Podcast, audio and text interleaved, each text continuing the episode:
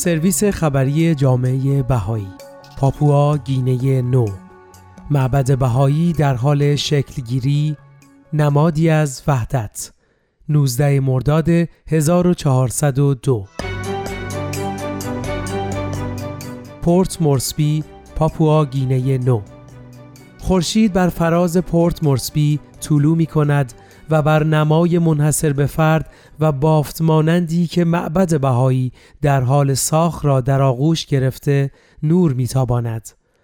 طراحی نما به تازگی تکمیل شده و الهام گرفته از بافندگی سنتی این کشور است نمادی از وحدت و گرد همایی افرادی از پیشینه های مختلف از سراسر پاپوا گینه نو در سرزمینی غنی با تنوع بیش از هزار گروه قومی این ساختمان مقدس که اکنون در حال تکمیل شدن است همه مردم را به خود جلب می کند. کوین تاگوس یکی از کارگران این پروژه می گوید ما از مناطق مختلف پاپواگینه نو آمده ایم و از یکدیگر یاد می گیریم. ما در مورد زیبایی معبد بهایی و اینکه چطور ما را به هم نزدیک می کند با هم صحبت می کنیم.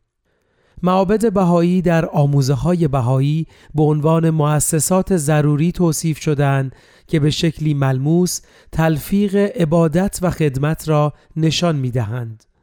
این ایده در جوامع اطراف معبد نمود بیشتری دارد جایی که تعداد رو به افزایشی از افراد به طور مرتب گرد هم می آیند تا دعا بخوانند و به این فکر کنند که چگونه می توانند به هموطنان خود خدمت کنند. پیشرفت کار ساخت و ساز در ماهای اخیر در تصاویر وبسایت سرویس خبری قابل مشاهده است.